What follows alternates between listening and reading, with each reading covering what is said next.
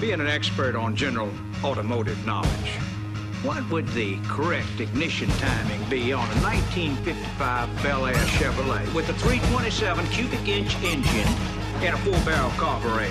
It is a trick question. Watch this. Because Chevy didn't make a 327 in 55. The 327 didn't come out till 62. And it wasn't offered in the Bel Air with a four-barrel carb till 64.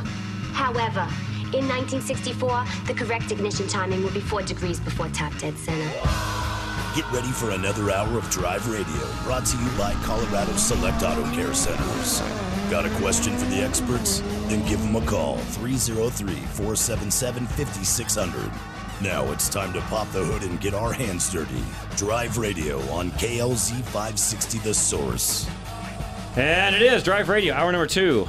And welcome. We appreciate you listening very much. KLZ 560, Charlie Grimes, our engineer, Larry Unger answering phones, Jeff Corwin, JC's British and 4x4 with me today. And, of course, I'm your host. And we had somebody email me a minute ago and complain about our topic, saying that it sounds like just a bunch of grumpy old men complaining. No, folks, that's not the way this works. When people start calling in with a particular thing that they get on and other people join in, this is how we run our program. If you don't like it, there's a dial you can turn. Sorry, being a little rude there, but if you don't like what you're listening to, turn the dial.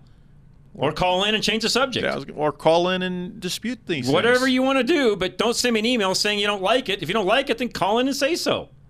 Quit being a keyboard cowboy. Anyways, drives me nuts sometimes. 303-477-5600 is our phone number. Call us. We'd love to chat. And really, any topic, that's what we do here. I let you guys really, for the most part, direct the direction that we go. There are times where I will sort of direct that accordingly. I've got something I want to talk about in regards to hail in a moment. But really, this is about you guys. You call in. You have questions, comments, things you want to ask. Somebody also had a good idea, by the way, on the battery tender. So we had, I believe it was... I don't think, I didn't write it down. Yeah, no, I did. Robert called in a little bit ago asking about the car sitting, the battery, how long it would last, and so on. Somebody did send in a great idea on that as well, and I should have mentioned it. If the car's parked outside, they make solar-powered battery tenders that actually work really well. So if you're, not someplace where you can plug in easily to an outlet and the car sits out, maybe it's a little distance away from the garage or whatever, they do make solar-powered battery tenders that also work really well that I should have mentioned. Now, if the car's parked inside, of course, that doesn't do you much good. Just plug in the wall outlet and away you go. Yeah, and if you're going to use a solar-powered one that plugs into your cigarette lighter, you better make sure that cigarette lighter's powered when the key's off. Oh, good point. Yeah. Yeah, good point, because not all are. Yeah. That's a good point as well. Now, in some cases, I still like the battery tenders where you go right onto the battery itself, because then you're not going through any of the electronics on the car, as Jeff just said a moment ago. Again, the solar-powered ones would still work for that. You just got to make sure you run the wires correctly and do that. Now, again, if it's parked inside, you've got to plug into a wall outlet and put your battery tender on it and go. But, again, folks, they work very well. And one of those things that we talk about periodically, and especially for some of you that have different cars where, maybe you're not using it as much as you once were, but you're still keeping the car around, but you want to keep things up to speed. Two ways to do that. You can either do a disconnect on the battery. I still would put a battery tender on it even if you did that, but it would keep that parasitic charge down, or that parasitic draw down. Downside to that, if it's a late model vehicle and you're disconnecting that battery every time, you could potentially end up with some other issues that you may not want. Yep. Right. Well, the car will record low battery voltages and disconnects, and you might lose some memory settings that you didn't want to lose, and a lot of little things. Better off with the tender and go for it. Better off with the tender. Yep. One thing I would also add is, especially if you're letting cars sit for a longer period of time, like this caller that called in, that he wasn't sure what the normal draw was, get that tested. Right. Good point. Maybe you do have something that's going on, and instead of the 0.05 amp or less draw that's generally considered acceptable in most newer cars, maybe you have something that's approaching a half amp or even a full amp of draw. That's going to kill a battery pretty quick. Exactly, 1 or 2 amps, and you would be there. Correct. Yep. Good point. So get that tested. Good point. So, yeah, what I was trying to get at, and I think Jeff would agree, a lot of the late model vehicles, because of the amount of electronics that are on them, just simply the amount of computers they're keeping awake. Let's say it that way. Probably the best way for me to explain that is, in a lot of vehicles today, you don't just have one computer running the fuel timing management system on the vehicle like we had in the quote-unquote old days, which, by the way, we've been running computerization on cars since the early 80s, so The reality is they're no longer running one computer to manage that end of things. We've got them, Jeff, running everything. Oh, yeah. Everything, literally. Body control module, some of them are running HVAC. That could be separate. The lighting on the car can be separate. What other things am I missing that these things control? Well, you can talk about the infotainment systems, the driver assist systems.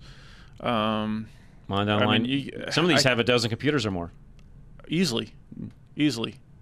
So there you go. So, folks, that's where some of these parasitic – no, that's not – that is where these parasitic draws are coming from. I need to say that correctly.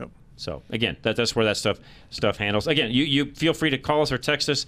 Text line is open, 303-477-5600. Somebody also said on those battery tenders that you use outside, they don't really need a lot of sunshine to make them work properly either. I've not used a battery tender for that purpose.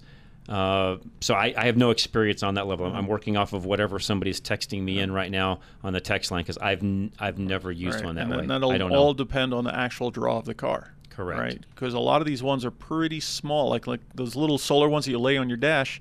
They'll provide maybe a quarter of an amp or something. Or if your draw is more than that, you're not keeping up. Exactly. Good point. But it'll slow down that draw, and it may be slowing it down enough that it's a reasonable amount. Great point. All right, so folks, again, lines are open, 303-477-5600. Question of the day, what one current driving law would you eliminate if you could? What's one current driving law you would eliminate if you could? 303-477-5600. Steve has a comment on the batteries as well. Steve, go ahead. Yes, sir. Question is, not a question, but a comment. A lot of people don't know that pretty much all modern cars have a 600 to 80, 800 milliamp drawdown, number one. Mm-hmm. Number two, when you replace the battery, did not know this, you have to reprogram the battery control module. In some cases, that's correct. Yes, you are correct. I didn't know that either. Yes, you are correct. And if you don't, it's going to strip the charging for that new battery. Yeah, there's a lot of vehicle makes and manufacturers, or manufacturers and makes and models of vehicles, Steve, or what you just said is exactly right, and not everybody out there really understands that, and you really need to do your research on your particular vehicle that you're driving if you're planning on replacing the battery.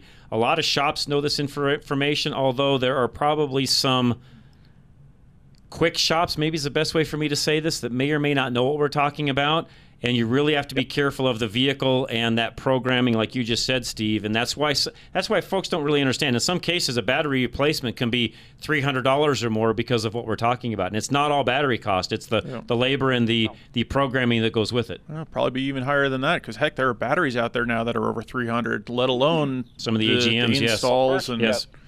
I was unaware of this, and to your listeners out there, first you have to do a diagnostic once you replace the battery, and then you've got to make sure you have the tools to reprogram that battery control module, and if you don't, you're going to have more problems. Yep. Yeah, and for everybody listening, the reason why this is, and make sure that we explain this a little bit further, Steve, is the old battery is requiring a different charge. How should I say this? Output from the alternator, because they're regulating that according to what that particular battery needed. So its memory is saying, hey, this battery was there. I'm going to now keep charging it the way that it once was. Unless you reset that, it doesn't know the battery was replaced because it has no way of knowing. Correct. And on your discussion of a solar panel to prevent the parasitic drag drawing down the battery, that is the best money you will ever spend. Trust me. Okay. There you go. All right, so second testimony on that. Steve, thanks, as always. I do appreciate it very much. Let's go to Josie in Thornton, who's got a question on her Mustang. Josie, welcome. Welcome. How are you doing, sir? I have a 68. Good, thank you. I have a 68 Mustang 390. Okay. No fuel to the carburetor. I replaced the fuel pump, replaced the fuel filter. What other ideas can you provide? Do you have any kind of blockage in the fuel tank? Like if you disconnect your the feed hose to your mechanical pump, and you want to basically blow back a little bit of pressure. You could even just do it with basically your own mouth pressure with an extension hose, and see if you can blow through it. And is it clear? haven't tried that. That'll be the next step. On an older vehicle, where Jeff's going with this, and he's probably got as much experience with this as probably a lot of shop owners do, because if you get an older vehicle and you get some of the sludge and corrosion and things down in the tank, it will actually plug the pickup line is where he's going with that. Especially if there's a pickup sock or filter on the pickup tube. I don't know if an old Mustang would have a pickup. I never had the tank out of mine. Probably not a sock, but there's a pickup in it, yes. Yeah. Yes. Yep. And they can get plugged up, Josie, is what happens. Yep.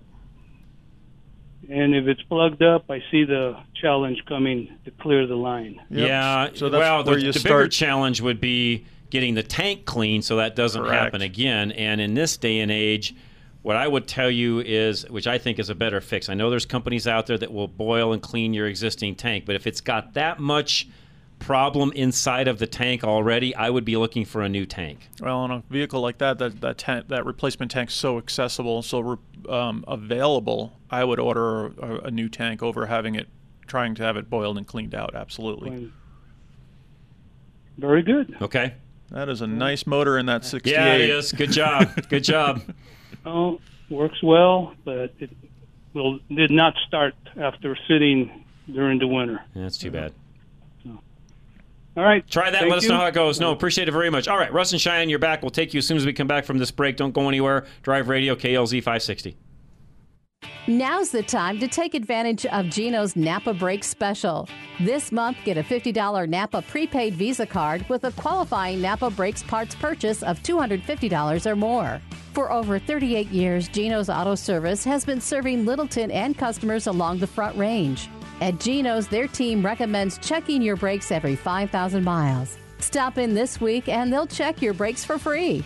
As members of Colorado Select Auto Care, the Geno's team will back up their work with Napa's nationwide peace of mind warranty. To make your life simpler, Geno's offers loaner vehicles so you can drop off your car and pick it up when ready. Geno's continues their public service work, partnering with Hands of the Carpenter and donating work on vehicles for single mothers or women in need. Check out all their Google reviews for a good snapshot of their business. They're AAA approved and located at Bowles and Platte Canyon. Stop in or visit them online at GenosAutoservice.com. That's Geno's with a J. Your next oil change could change the life of your vehicle forever. If you think that's a tall order, maybe you've been getting the wrong oil change. A BG Performance oil change comes with a lifetime of engine and fuel system coverage. And something else, peace of mind. Where do you find it? Find a shop in your neighborhood at bgfindashop.com. That's bgfindashop.com. Because an oil change that offers a lifetime of peace of mind is a change worth making. BG. Avoid the pitfalls with Kevin Flesch. Picture this. You're in court before a judge and jury trying to get the at-fault party's insurance company to cover your hospital bills, and the defense attorney pulls out your medical records. Comparing what you said to the police at the scene of your injury to what your doctor transcribed, you've contradicted yourself. You start to get nervous. You don't want to look like an idiot, but you simply don't recall what you said to the police. That was a long time ago. KLZ's personal injury attorney, Kevin Flesch of Flesch & Beck Law, prepares you for these kinds of questions so you never need to worry about what to say. Of course, the opposition will always try to call your credibility into question. But with Kevin Flesch, you always know exactly how to respond. Schedule a free consultation now at 303-806-8886. Kevin Flesch of Flesch & Beck Law. Trial tested, trial ready. Napa know-how. A Napa guy knows that by the foot, there's no better ride than an old station wagon. Room for 6 people facing forward, 2 people facing backward, and a whole lot of luggage, lumber, and bicycles haphazardly strapped to the roof. If you can parallel park that beast, you can park anything. And with some quality parts and a little Napa know-how, you can keep your land ship running longer, stronger. It's not obsolete. It's a rare treasure. That's Napa know-how. Napa know-how.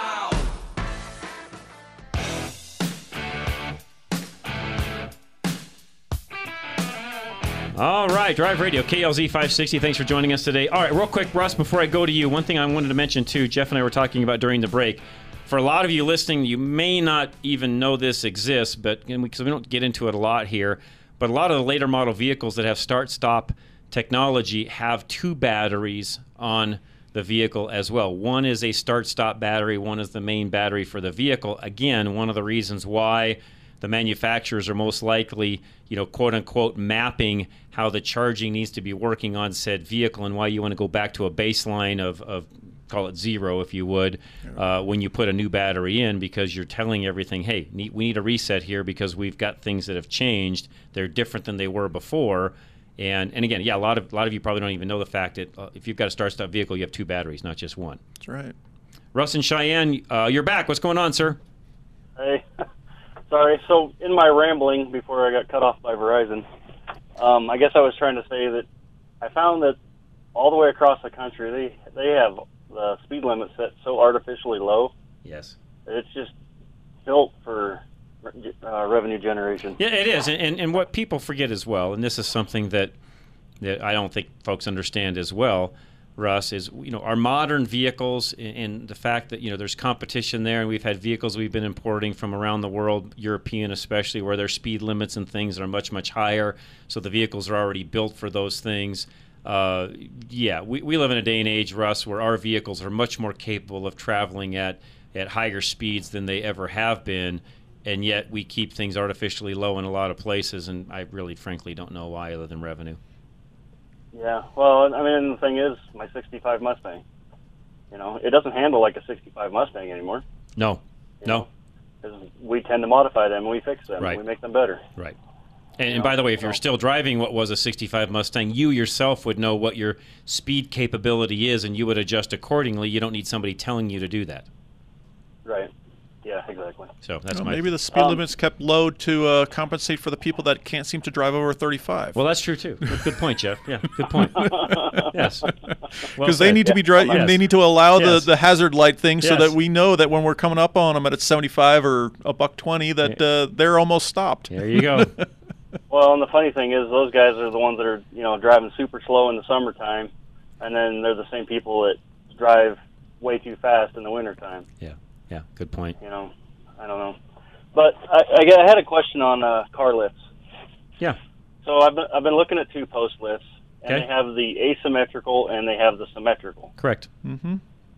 And I don't understand what the advantage or disadvantage between the different. Typically, the single biggest advantage that I find is the ease to get in and out of the vehicle. Door opening. Yep. Yeah. So, for example, Russ, if you've got a situation where you know, you're wanting the door open, you still need the vehicle to go up and down on the lift because you're doing something maybe electrical related or something like that, where you want to raise the vehicle up some but still have the door open to where you're not having to crawl around on your hands and knees. That's where that asymmetric lift works really, really well, because you can keep the doors open and do what we're talking about. And it's just ease of access in and out. It's easier for the technician and so on. The downside, and this is something Jeff and I have talked about numerous times, the downside is despite what some of them will tell you, I don't care what the lift companies say, they will not lift the same as a regular symmetrical lift will. Okay. Safely. Yeah. Okay. You end up doing a lot more screw jack support on a long truck. If you're doing, if you have a full-size pickup truck or longer, I would not, and I'm going to repeat this, and I know there's some lift companies that probably would argue with me, but I would not put a full-size, especially a crew cab, long box truck, something along those lines. I would never put one on an asymmetric lift. Okay. Yeah. What I would try to do is what I have. So, yeah. But I mean, the thing is, I guess my pickup really doesn't fit in the garage that well anyway. So I'm not so concerned with lifting with my pickup, but everything else, I'm good. And if you do lift the pickup, I'm not saying it won't lift it, because weight-wise it will. But if you do, to Jeff's point, you need a screw jack or something there that's really supporting that vehicle if and when it's up on the rack, because the asymmetrics, you've got more weight hanging off the back of the truck than you normally, or off the back of the lift than you normally would with a symmetrical lift. Yeah, the weight balance isn't there. Right. Yep. Okay, so the asymmetrical moves the vehicle farther back? Yes. Correct. Yep. Yes. That's exactly right. Okay. The arms are, the posts are tilted a little, or twisted a little, I should say. You've got a really, really short inner arm and a very long outer arm is the way I would probably describe that to folks listening. And it allows you, again, to scoot the vehicle back out of the lift posts, thereby allowing you to open the doors. Yep. So when you see the pictures of people that have dumped their cars off a lift, are those generally done off of an asymmetrical lift then? Not always. Depends on the knucklehead that loaded it. Mm-hmm. Okay. I'm serious. We've all seen it. Now, I've never, knock on wood, all the years of owning shops and so on, we never ever dumped one off. No one, even technicians. And again, if people are taught correctly on how to position the lift or position the vehicle on the lift and so on, that's never an issue. But man, there's been some times where it gets a little dicey. Yep. Yeah. Okay.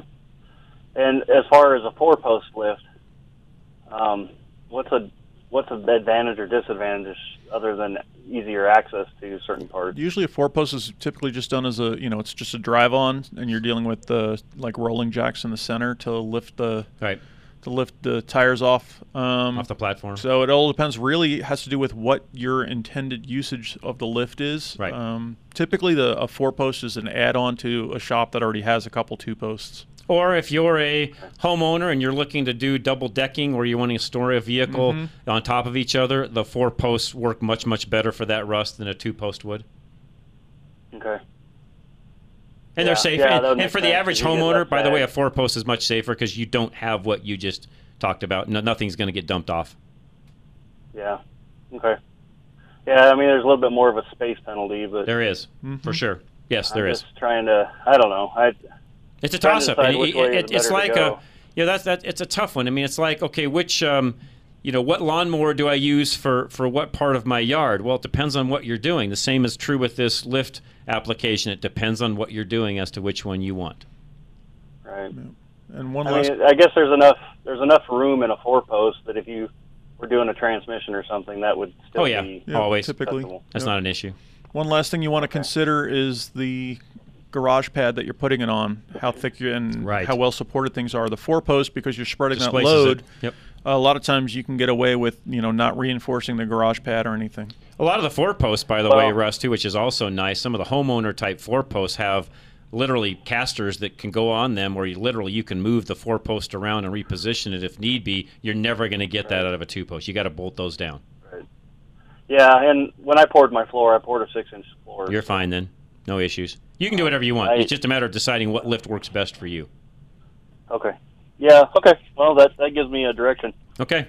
Russ, thanks, as always. And for everybody listening, I know that's a little bit long on what type of lift, but a lot of you listening have the ability to put a lift or a rack system in your shop or garage or whatever. And for a lot of you, they're not as expensive as they once were either. Those things have really, really come down in price. There are some four-post lighter weight, homeowner use only type racks. And I say homeowner use, and the reason why they're a homeowner only versus a shop is they're slow.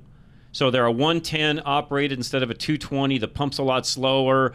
It just takes a lot longer to raise and lower the vehicle. But if you're a homeowner and time isn't of a big deal, they work great, and they're much, much cheaper. And I'm not exaggerating. You can buy a four-post homeowner type unit.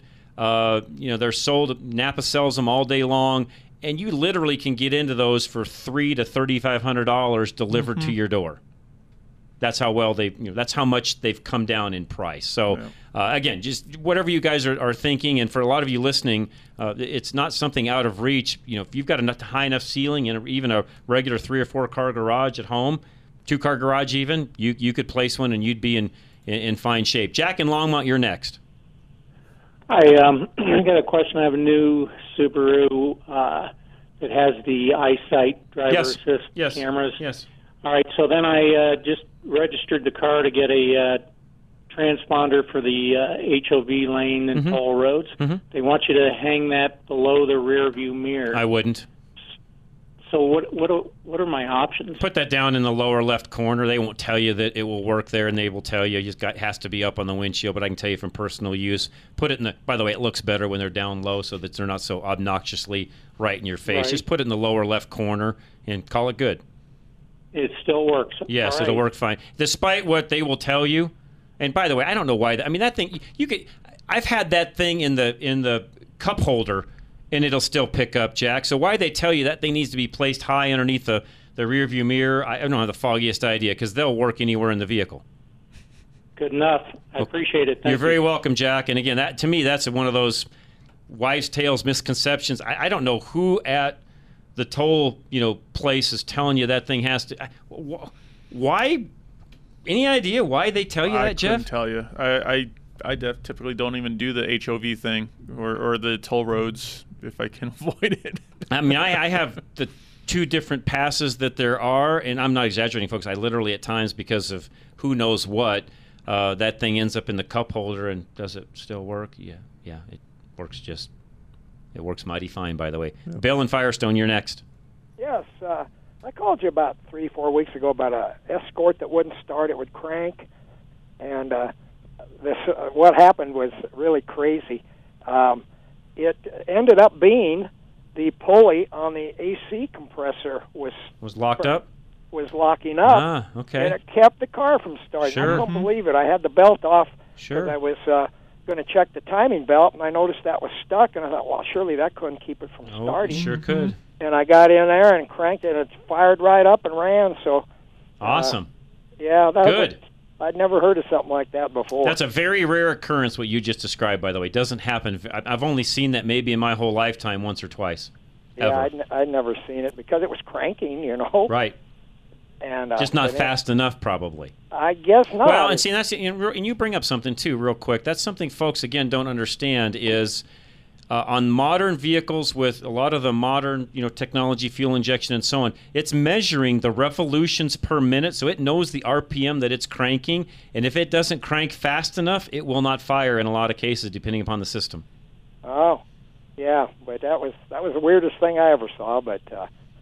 yeah, I just wanted to... No, I'm glad you said that. No, that's one of those reminders of, yeah, something to check if need be. Yep. Yeah. And also on the... I got a solar-powered battery tender, and I still disconnect the battery because I got a couple cars I don't drive. Okay.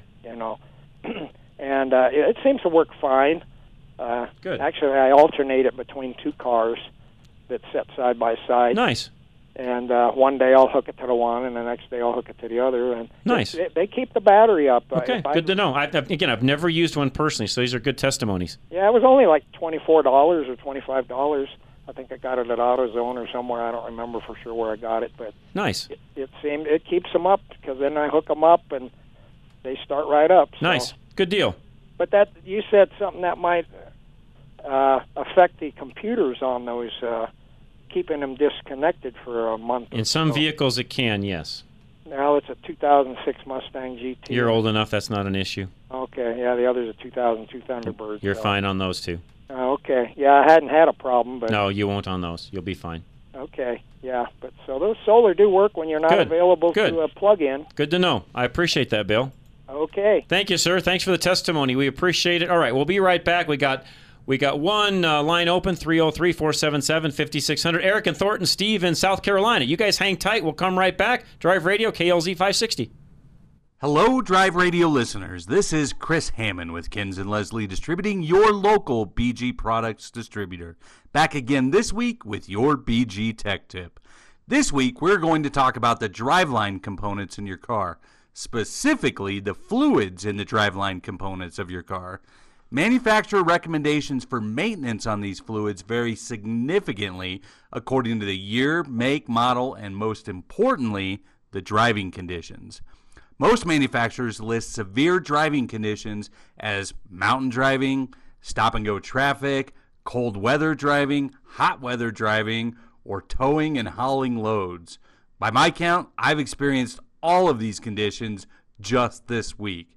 So, how do you know when to service the fluids in your transfer case or differential? Our recommendation is to replace any fluid before the fluid has reached a point of failure. For driveline components, we recommend a 30,000-mile interval with our gear oils and limited slip additives. Many gear oils will show significant signs of shear breakdown and oxidation well in advance of 30,000 miles and should be serviced prior to the point of failure in order to protect your driveline components. So, to ensure that your mountain driver, toy hauler, or traffic sitter stays trouble-free and fun to drive, replace your gear oils with a high-quality gear oil every 30,000 miles and take full advantage of all the great outdoors of our wonderful state. Thanks again, Drive Radio listeners. This is Chris Hammond with BG Products. We'll talk to you again next week. Call Novus Auto Glass as soon as you notice a chip or crack in your windshield so they can save you more money. Novus Auto Glass wants to help you save more money by repairing chips and cracks whenever possible. With their patented glass repair technology, Novus can tackle tougher cracks than the competition. In some cases, they can repair cracks up to a foot long, but you have a much better chance at getting a repair when you act fast. Glass repair is more complicated than you think. Something as simple as going through a car wash could make your little chip or crack unfixable. No matter what sort of damage you're dealing with, though, there's never any risk with a Novus repair. Should your windshield repair fail, they will credit the cost toward a replacement. Novus works with all insurance companies, and for those without windshield coverage, Novus will give you a discounted cash price. It's simple. Novus Auto Glass saves you more money. Visit drive-radio.com/Novus now and find the windshield repair expert nearest you. Novus Auto Glass, the inventors of windshield repair. Paul Leuenberger with American National Insurance offers a rebate program unlike any other. Every year that you don't file a claim, you get a certain percentage of your money back. Just one example of how Paul Leuenberger, the personal insurance agent of John Rush, keeps your rates so low. He rewards his customers for their diligence and responsibility. Paul can also help you strategize about when to file a claim and when to pay out of pocket so you save more money in the long run. You don't want to shop online for insurance because you have no idea what you're buying.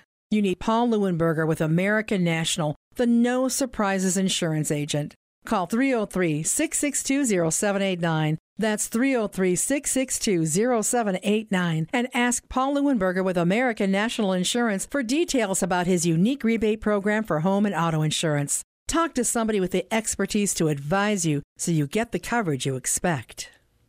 It's time to get out the grill for some all-natural, mouth-watering meats raised right here at home from Barber's Foods. For over 70 years in Colorado, Barber's Foods has stayed true to their mission to provide their customers with only the highest quality organic, antibiotic-free meats from family farms they know personally. So whether you're buying beef, bison, pork, or poultry, they know where it's coming from and the families who raise the animals with care and respect. Place your order now at Barber'sFoods.com or call 303-466-7338. Pick up your order at the Denver warehouse, located at I-70 and Brighton Boulevard near the National Western Center, or for those in the Denver metro area, Barber's Foods will deliver direct. Colorado-sourced bison, organic grass-fed beef, USDA prime beef, purebred Wagyu, slow-raised non-GMO Duroc pork, free-range chicken, non-GMO turkeys, and more. Barber's Foods, 100% Colorado native-owned and operated. Barber'sFoods.com.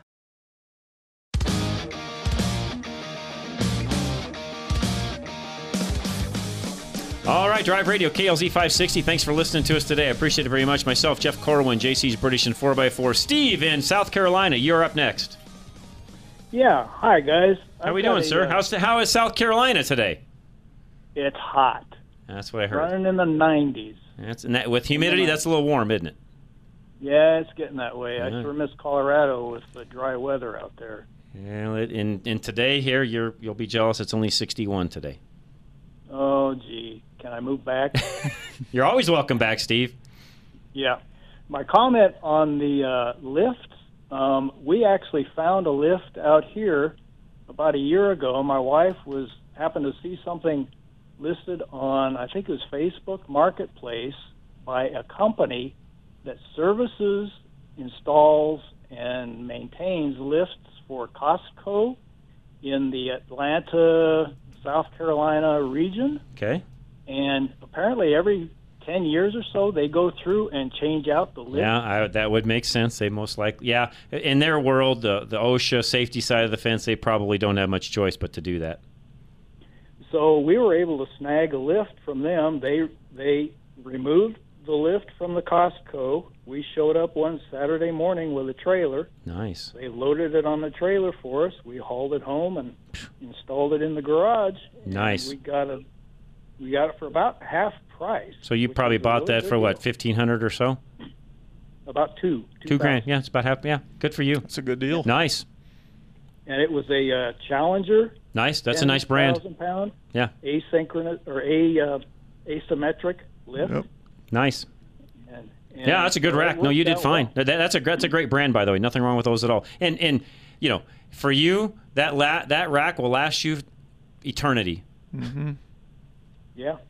Yeah, we use it a lot. And so my suggestion is if people can keep an eye out for companies like that that do maintenance. Yeah. Well, and, you know, and Steve, there's other shops, too. I mean, even Jeff and I have had this conversation. You know, every shop will go through. I used to do it. You'll go through and replace things that get, you know, start to get a little bit old. And, you know, there's new safety devices, by the way, that come on the new racks. And, yeah, I've been known to sell used racks as an owner over the years. Sure, happens all the time. Yep. Yeah. Okay. Just thought that's a great advice. No, Steve, thank you. That's fabulous. So stay safe in South Carolina and appreciate that tip. And, yeah, for those of you listening, you don't always have to go buy new. There is the ability to go used. Now, one caveat to that. In this case, this worked for Steve because he had a company that they were buying through that probably did some inspections of this, made sure cables were good, and so on and so forth. The one thing you'd have to be careful of on a used lift is the cables can get stretched depending on who was using it. Mm-hmm. Now, typically, they just sit and glide along. Yep. Unless you get a knucklehead technician that does something stupid and then they start to get stretched, and Jeff knows what I mean by that. Yep. If they're adjusted properly and they're doing what they need to be and they're in sync and so on, those things will last a very, very long time as well. Where a lot of these bigger companies, especially at Costco, where they just know their exposure is huge and they've got, well, I'll say it, probably less than stellar technicians working in the tire service shop. And I'm not trying to be rude there. What I'm saying is, you know, a shop like Jeff's is requiring a higher end technician because of the work that Jeff and his crew are doing.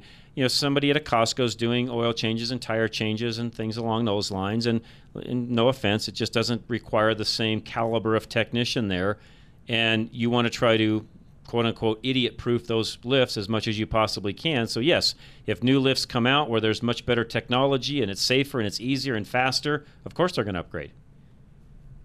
And you got to look at a high volume shop like that, you know, that equipment's going to need maintenance, and then they got to factor in the maintenance cost versus, you know, the replacement cost. That's the other thing that's happened too, and Jeff knows this as well. There, for those of you listening, in the lift world, there are now lifts that are like supersonic, I could almost say, as far as how fast they'll raise and lower a car, which makes the production side of the fence in the shop much higher. So a lot of times the shop will even switch up just to go to that faster lift going up and down versus what they had there prior. Nothing wrong with the old lift. It's just slower for the production shop.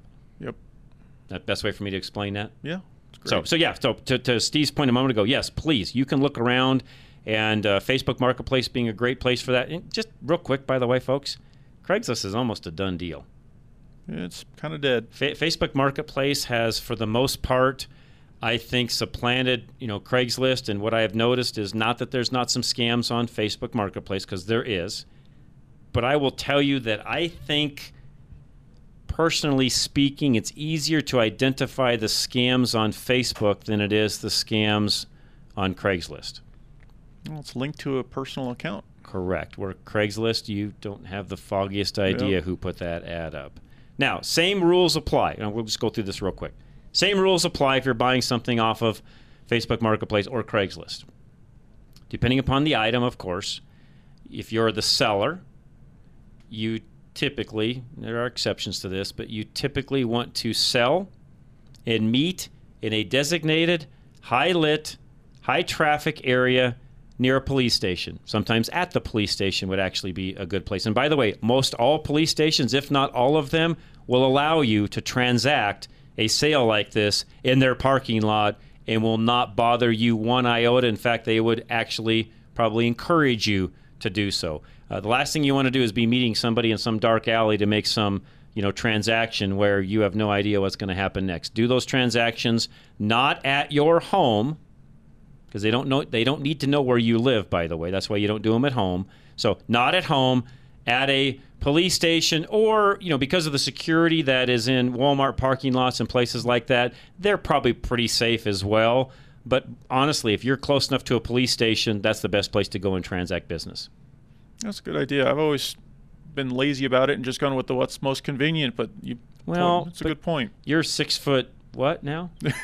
About 6'4". Okay, so no offense, you are you are a little bit of a one-upper when it comes to that on that side of the fence, anyways. But there's a lot of folks out there listening, and by the way, we have ladies that will sell things on their own and so on. And again, I just think good practice, even for somebody like Jeff, good practice is go to the police station. Yeah. If you're going to sell a cell phone or a part or a tool or even buy one, just suggest to the seller, or you suggest if you're the seller to just meet at the police station and do it there. Because here's the other thing that does. If the person doesn't want to meet there, does that tell you that you should probably not be transacting with them in the first place? Could be. Because if everybody's on the up and up, who has a problem going to the police station? Yep. No one. So just a little word to the wise there when it comes to how you transact on Facebook Marketplace and even eBay is a totally different ball game. That's another conversation. But Facebook Marketplace, a lot of things are transacted now. A lot of cars listed on Facebook Marketplace. And again, I am one that will tell you, do that transaction not at your house, but in a neutral location, preferably the police station. And we got some other tips we can talk about there as well. But buyer beware when it comes to selling on Facebook and other places. And the bigger the transaction, the more careful you need to be. Another, which I've learned too through the last couple of years here, one of the best ways to transact the money side of things is get a Venmo account or something like it. If you don't know what Venmo is, go Google it. V-E-N-M-O, Venmo. And it's an app on your phone. You basically link that to one of your bank accounts. And if somebody wants to pay you something, they literally can Venmo you the money. It goes into your Venmo account. You can then take it from the Venmo account right into your checking or savings account. Done deal. Secure, handled, protected. You're not handling cash. You're not worried about if the cash is good or not. Just do the Venmo side of it, and you're done. Agree or disagree? Yeah, I've used it a couple times now. Because the money thing is always an issue as well. How is this person going to pay? Yep. I will double check. I don't believe there's a limit on the Venmo side, but before I speak out of turn during this break, I will double check that. But again, for those of you that do some transactions that way, Venmo, I think, is one of your best bets to do that with. So we'll come right back. One more segment left in this hour. Lines are open. I should have mentioned a moment ago. 303-477-5600. This is Drive Radio, KLZ 560. Most oil changes are the same. Old oil out, new filter, new oil in. It's a routine, a chore on the to-do list. What if your oil change wasn't the same as the rest? What if it was life-changing? BG. A BG oil change can change your life because it comes with free lifetime protection for your engine and fuel system, which means a lifetime of peace of mind for you. Find a shop near you at bgfindashop.com. That's bgfindashop.com. BG. No one likes to be that person. The one stuck on the side of the road, busted tire, making everyone slow down to get around them. With Legacy Automotive's new tire sales, you don't have to be that person ever.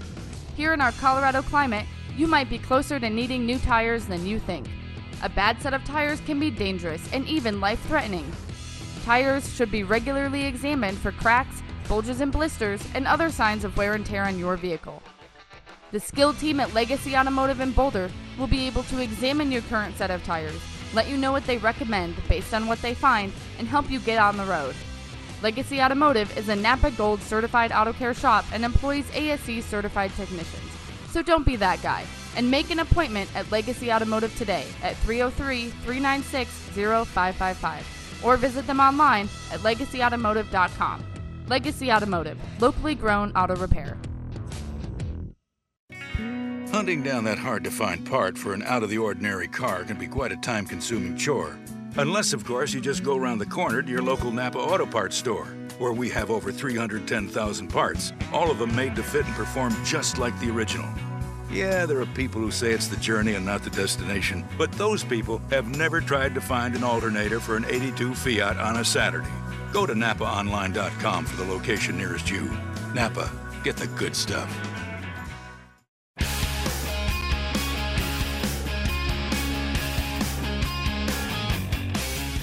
All right, Drive Radio, KLZ 560, myself, Jeff Corwin, JC's British and 4x4. Question of the day is, what current driving law would you eliminate if you could? Charlie said we could also add, which one would you add? I hate adding laws, but if you can't think of one that you would eliminate, what would you add? TJ texted Jeff a moment ago and said, metered lights, right? Yep, those stoplights at the on and off ramps, and you know, of course, we'd have to teach people how to merge, which they don't know how. Yeah, yeah. I don't know why the whole idea of a zipper, and you know, why don't we get that? And that, by the way, folks, zipper lanes include when you see an accident in one lane, you do not have to pull out of that lane until you're actually at said accident. You do not need to merge over there a half a mile ahead of it. All you're doing is clogging up traffic even worse. Zipper in at the place of the accident where the emergency vehicle is telling you to move over. That's when you move over. No, you're not cheating. No, you're not going around anybody. That is what CDOT even will tell you is the proper way to merge any of those particular situations, including heading into construction. Yeah. But maybe people just don't understand zippers. I mean, everything's Velcro now. You may be right, Jeff. Destiny and Littleton, you're next. Oh, hi. One of the weird girls that listens to car shows. Oh, you're fine. Thank you. We appreciate it very much. Yeah. I've had some little old cars, and one thing that I realized is if you don't, if they don't change the title out of your name, they're running around on your insurance and can end up making problems to you. So I meet them. I've only done a few, but I meet them at the DMV, and we go in together, and it gets transferred right there in front of me. So, you could, that, by the way, that's one option, Destiny. There's another feature now that we have that I learned about last week that I did not know prior.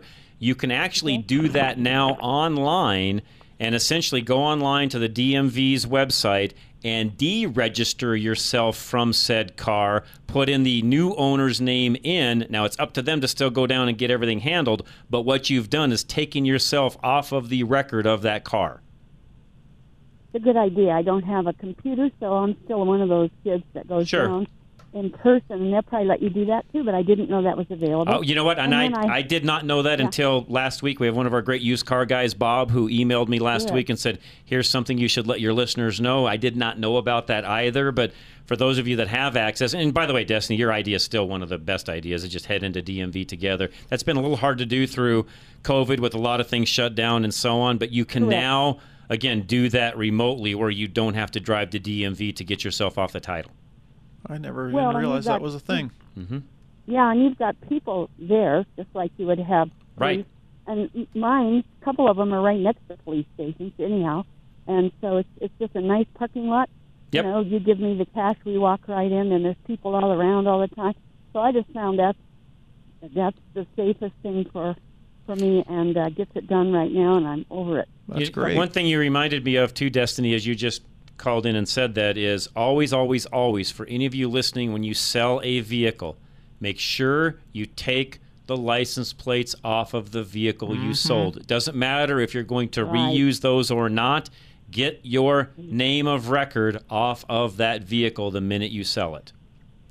Absolutely. Yep, that's the other one, too, and thanks for reminding me, too. That's great. Well, your call reminded me of that. And by the way, you've got a great idea, too. If you've got the ability to just go in with the person you're selling it to and handle it all right then and there, great. Now, a lot of you don't, and I get that.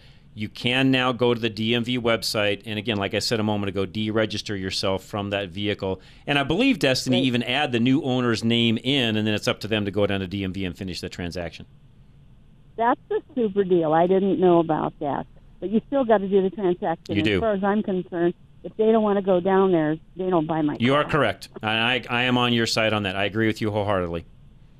Okay, thank you. Destiny, thanks. No, great comments, by the way, and she is exactly right. And by the way, she just added another place that as long as it's daylight hours, you could make a transaction. That would be at, you know, one of your local, you know, jails, courthouses, the DMV, those kinds of places as well would be a good place to go and make a transaction so that you've got some other eyes and ears there as well. Good. They were going to add, did you have something else on the laws to remove besides the metered lights? Did somebody else say something? Or is it merging was the other thing? Yeah, sorry, the merging part, yep. You know, why can nobody merge? I don't know. And why is it that folks don't understand that the on-ramp is so you can get up to speed of the highway you're merging into, which around here, just as a side note, folks, I know most of my listeners this isn't an issue with, but if the speed limit is 65, and the cars are driving 70, Jeff, how fast do you need to be going in the merge lane before you merge in? It would be 70. It's easy math. Thank you, Jeff. Why is that so hard? Why do we merge in at 45 and clog up traffic? I No comment. I've yet to figure that one out. In fact, merging should be like one of the first things on the driver's test, period. Not all the other stuff. Everybody knows how a stoplight works and all of that. So there's a couple of things I think should be at the top of the list. Merging, four-way stops, and what do you do if the lights are flashing at a stoplight? All of those should be covered at the beginning of the test. Yeah, yeah. Because, by the way, those are the ones no one knows about. Yeah. Flashing red light is you act like a stop sign. Like a four-way stop. Yeah. Yep. What if it's, what if it's flashing the white yellow border on one side and red on the other, Jeff? Well, one's a stop and one's a caution. A caution, yeah. So the side that is yellow means you don't stop. Mm-hmm. It means you go through slowly, cautionly, to make sure no one else is coming through. And those of you that have the red one flashing, you stop. Yep. Now, the merging thing, I think, is just a technique thing. I think they need to basically just lay it out. Training or what? What do they need? Yeah, but it's as you're merging onto the side of a highway, you look to your side, you pick a car, and you say either I'm going to pull in behind him or I'm going to get in front of him. Okay, so here's another tip for everybody. I already know what Jeff's going to say. Do you know when I actually look as to where I'm going to merge? Long before the merge point comes in, as long as I can see it. Typically, on-ramps are kind of sloped down. Not always. Nope. Some I know slope up. But typically, I'm looking over, kind of monitoring what's traffic doing, oh, probably 500 feet before I even have to start merging in, so I can kind of pick which car I'm going to tuck in with. Exactly. So that as I get to that car and I'm merging in, I know exactly where I'm going and what I'm doing so that I don't have to think twice about it. Yep. Which is great, except for when the guy in the lane over picks your spot. Yeah, and you have to be, good point. You have to be aware of that and make sure that you're accounting for somebody that may, yes. Which also, by the way, folks, good driving habits are, if you're that guy in that, let's say it's a three-lane highway, and you know there's a merge lane coming in on the right lane. Yeah, you don't change lanes. And you are in the middle lane, don't change the right lane. Not unless you're having to exit, there's another exit coming up. But, if you've got time before the next exit and you need to merge over, you don't merge before the ramp. Right. You do that after. In other words, merge to the right lane. Why? Because there's other people trying to get into that lane as well at the same time. Don't be a knucklehead and screw that up. Wait for that other person to get in and then go past it and then move. Yeah. We're talking merging. I know it's complicated. You're trying to teach awareness and care for others. You would just, what it does is if we learn how to merge and zipper and do all things correctly, traffic flows so much better and we all get to where we need to go that much faster. And yes, this is Drive Radio, and yes, we talk about driving, and yes, this is applicable to everybody listening. Merging isn't that difficult. It's really not.